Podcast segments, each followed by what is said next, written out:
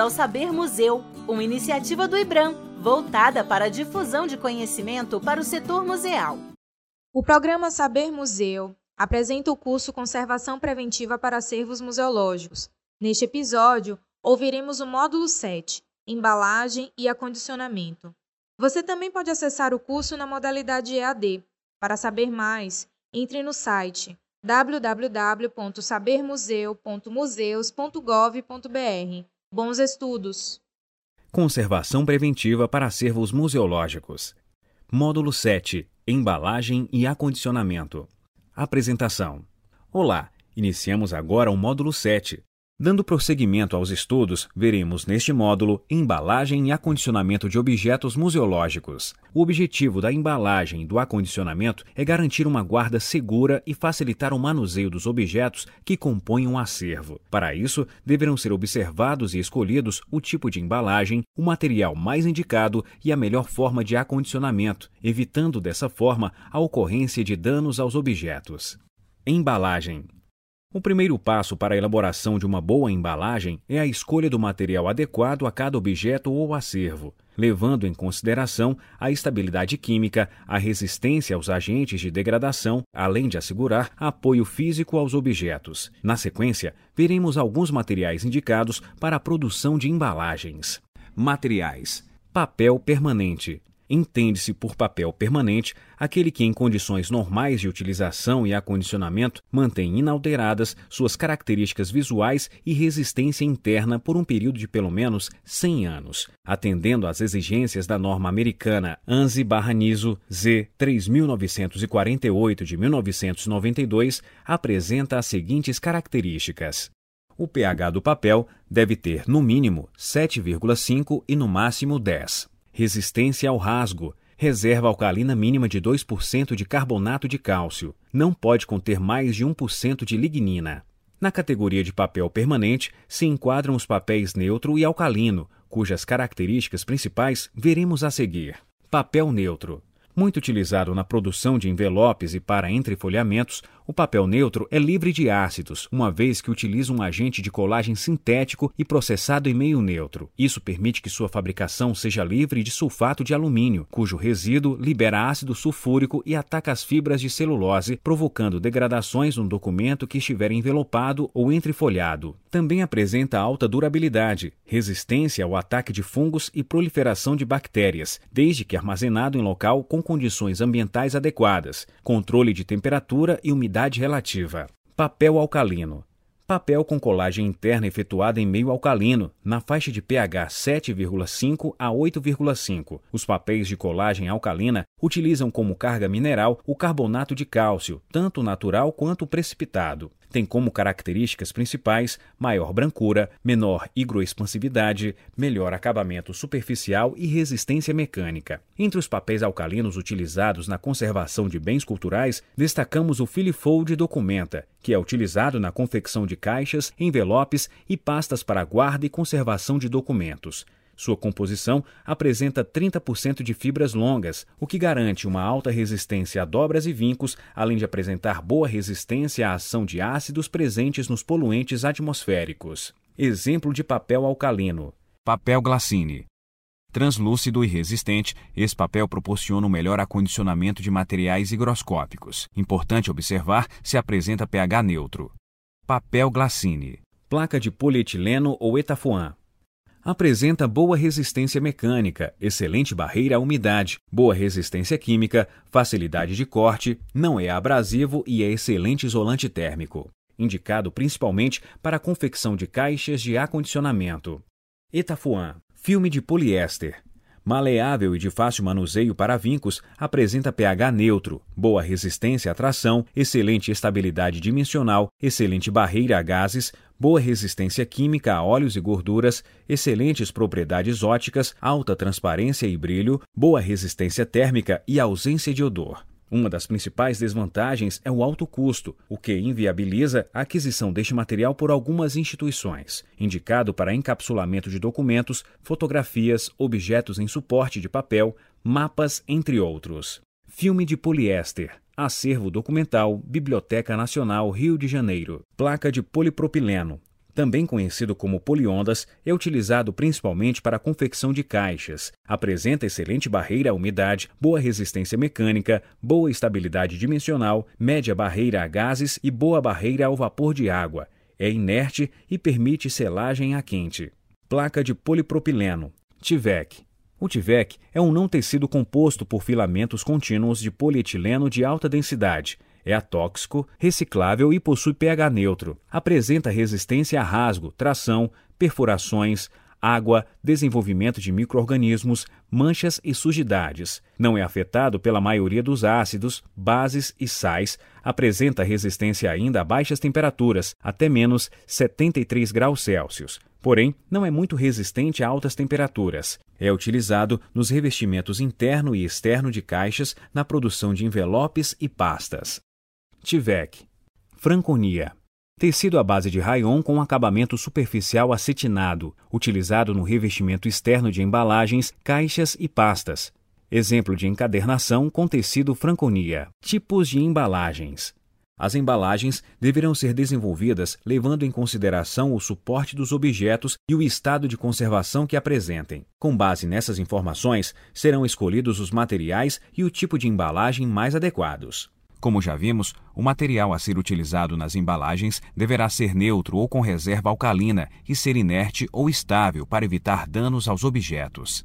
Outro fator que deve ser levado em consideração é o tamanho da embalagem, que deverá ser um pouco maior que o objeto, de forma a condicioná-lo e permitir seu manuseio de forma segura. É importante que todas as embalagens estejam devidamente identificadas e mapeadas, facilitando, dessa forma, a localização dos objetos. Na sequência, veremos alguns tipos de embalagem e modelos de etiquetas para a identificação dos objetos. Caixas. Um dos tipos mais comuns de embalagens é a caixa. Esta deverá ser produzida sempre em material resistente, de acordo com o peso do objeto. Poderá ser confeccionada para acondicionar objetos de pequeno e médio portes, de suportes diversos. Devem ser completamente fechadas e oferecer proteção contra agentes externos, como poluentes, iluminação e impactos. Devem ainda acompanhar o tamanho e a forma dos objetos, de modo a restringir o espaço de movimentação em seu interior. Para acondicionar documentos e livros raros, o tipo de caixa mais utilizado é a solander, ou caixa concha, como também é conhecida. Esse tipo de embalagem proporciona baixo nível de oxigênio na parte interna e proteção contra a luz. Caixa solander. Uma opção de caixa mais barata para acondicionar livros e, em alguns casos, documentos, é a caixa em cruz com abas. Confeccionada com papel neutro ou alcalino, possui abas laterais que impedem a entrada de luz e particulados. Caixa em cruz com abas. Para acondicionar demais acervos documentais, recomenda-se o uso de caixas de polipropileno, poliondas. Elas geralmente comportam uma quantidade maior de documentos. São normalmente encontradas nos modelos vertical e horizontal, sendo este último o mais adequado por permitir o acondicionamento dos documentos em pacotilhas ou não, sem que sofram deformações. Para objetos pesados e de grandes dimensões, a caixa pode ser confeccionada em MDF laminado e revestido internamente com placa de polietileno, Ethafoam. Veremos ao final deste tópico um estudo de caso no qual abordaremos quais critérios deverão ser levados em consideração ao desenvolver uma caixa para acondicionar objetos e a forma adequada de identificação. Caixa para acondicionamento. Pastas e envelopes. Assim como as caixas, as pastas também podem ser confeccionadas sob medida, de acordo com o tamanho e tipo de material a ser acondicionado. Deve-se preferencialmente utilizar o papel Filifold Documenta, de 120 gramas por metro quadrado. Os envelopes são indicados para acondicionamento de cartelas, negativos, folders e alguns documentos. Os modelos são talonário para negativos, bifólios para documentos ou passe-partout para obras com suporte em papel. Modelo de passe-partout. Invólucros.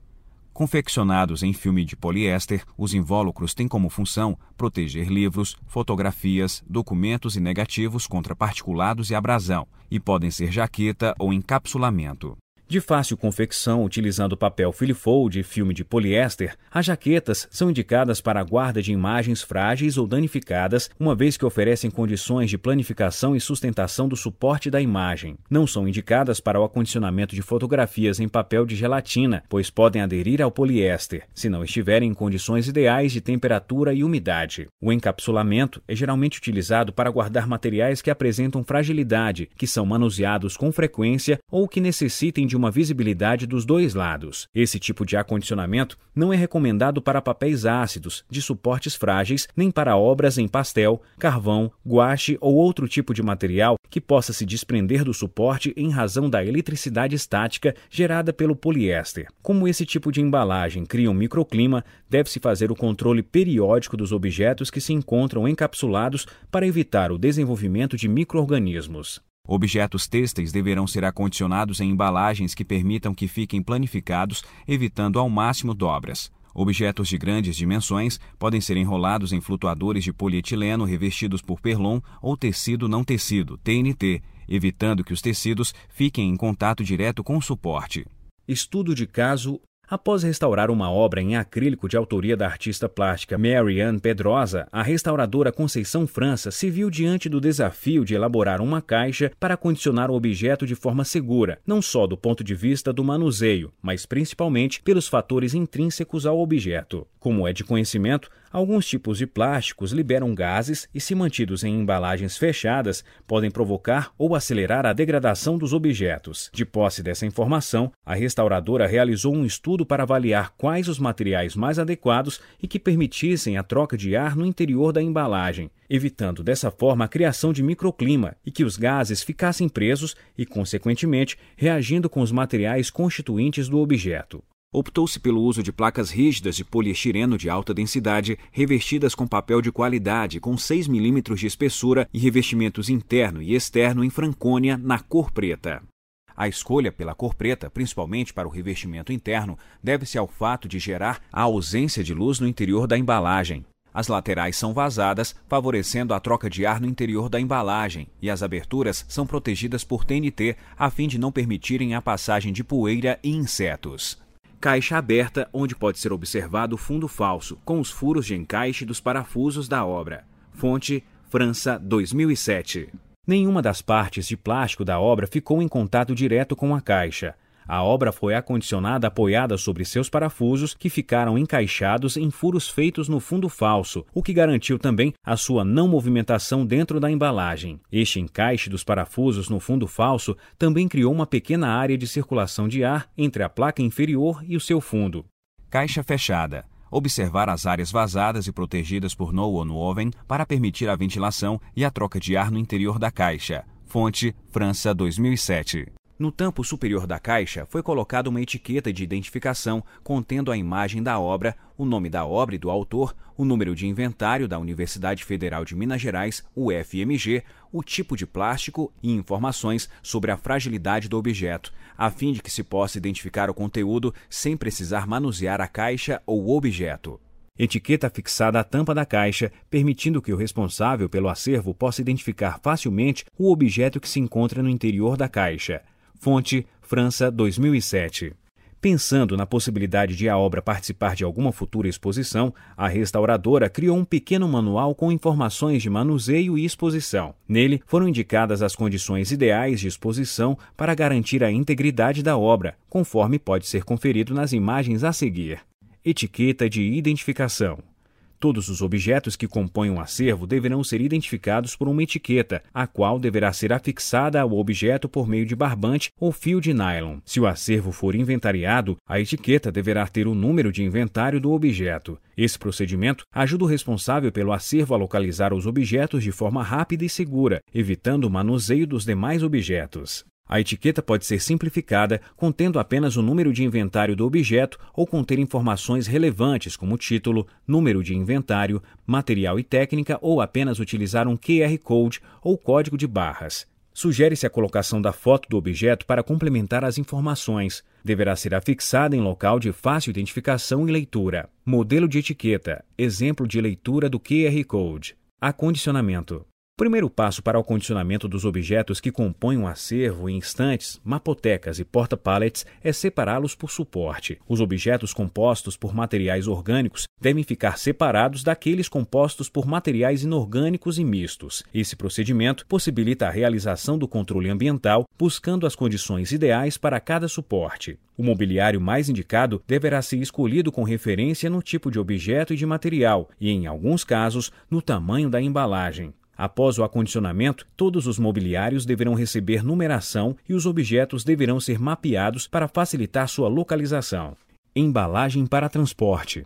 Objetos de média e grandes dimensões deverão ser transportados em caixas de madeira confeccionadas sob medida e contendo em seu interior revestimento em Ethafoam, a espuma de alta densidade, para evitar o contato direto dos objetos com a madeira e a movimentação do objeto no interior da caixa durante o trajeto. Objetos leves e de menor dimensão podem ser transportados em caixas de papelão reforçadas, pack soft. A caixa deverá ser revestida internamente com Ethafoam e espumas de alta densidade para acomodar com segurança os objetos. Todas as embalagens deverão ser devidamente sinalizadas e no seu interior deverão ser colocados dispositivos como indicador de impacto, ShockWatch. Estes são comumente encontrados em 4 tipos distintos: etiqueta, DropSpot, MEG2000 e MEG2000 DataTime. Modelo de caixa para transporte. Sinalização para caixas de transporte que deverão ser fixadas em locais de fácil visualização. A etiqueta está disponível em 5 diferentes sensibilidades. Basta identificar o nível de gravidade do produto ou da embalagem para escolher o mais adequado ao uso. A ativação desse sensor indica um impacto além do predeterminado. DropSpot apresenta um alto nível de sensibilidade e indica claramente o mau manuseio ou transporte mesmo à distância. MEG2000 é um dispositivo reajustável e reutilizável. Monitora o manuseio de embalagens com peso superior a 50 kg. Quando ocorre um impacto, o sensor registra a direção e o ângulo desse impacto. O MEG2000 utiliza 2 ímãs altamente sensíveis acionados após um impacto ou forte vibração, suficiente para alterar a força de atração magnética. Isso faz com que os ímãs se desloquem da posição inicial. Uma chave especial é fornecida para destravar a tampa do dispositivo. Dessa forma, permite a mais alta confiabilidade da ativação, inibindo a adulteração do resultado. MEG2000 DataTime. Semelhante a MEG2000, este dispositivo monitora o transporte e manuseio de embalagens com peso superior a 50 kg. Quando ocorre um impacto, o dispositivo também registra a direção e o ângulo desse impacto, além da data e hora do ocorrido. Sensor do tipo etiqueta, que registra a ocorrência de impactos provocados pelo manuseio ou transporte inadequado da embalagem. Sinalização do espaço museológico.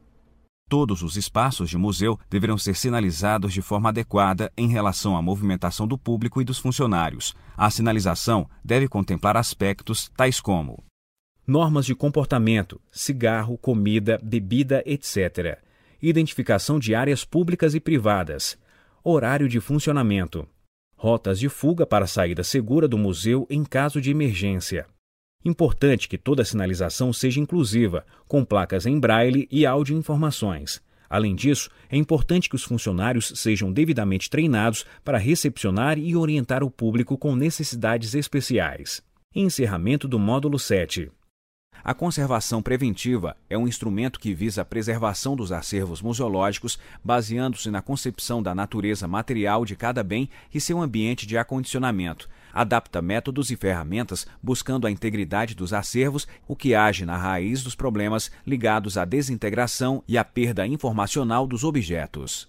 Ao longo do tempo, os materiais que compõem os acervos museológicos sofrem degradações devido à ação de diversos fatores. Os efeitos provenientes da variação de temperatura e umidade, incidência de raios luminosos, ação mecânica e a ação dos agentes biológicos provocam danos irreversíveis aos acervos. A formação de mofo, craquelamento, perda de camada pictórica, rasgos, manchas, acidificação e fraturas são alguns exemplos que ilustram a fragilidade dos materiais que constituem um patrimônio cultural brasileiro. Assim, finalizamos o curso de Conservação Preventiva para Acervos Museológicos. Ele representa mais uma ferramenta que se alia a outras ações de preservação, como o Programa de Gestão de Riscos ao Patrimônio Musealizado, buscando possibilitar aos profissionais de museus, estudantes e afins a ampliação do conhecimento técnico sobre esse tema, de forma a auxiliá-los na busca pela redução do impacto dos riscos que atingem diariamente os museus brasileiros. Finalizamos o curso de Conservação Preventiva para Acervos Museológicos. Obrigado. Até a próxima!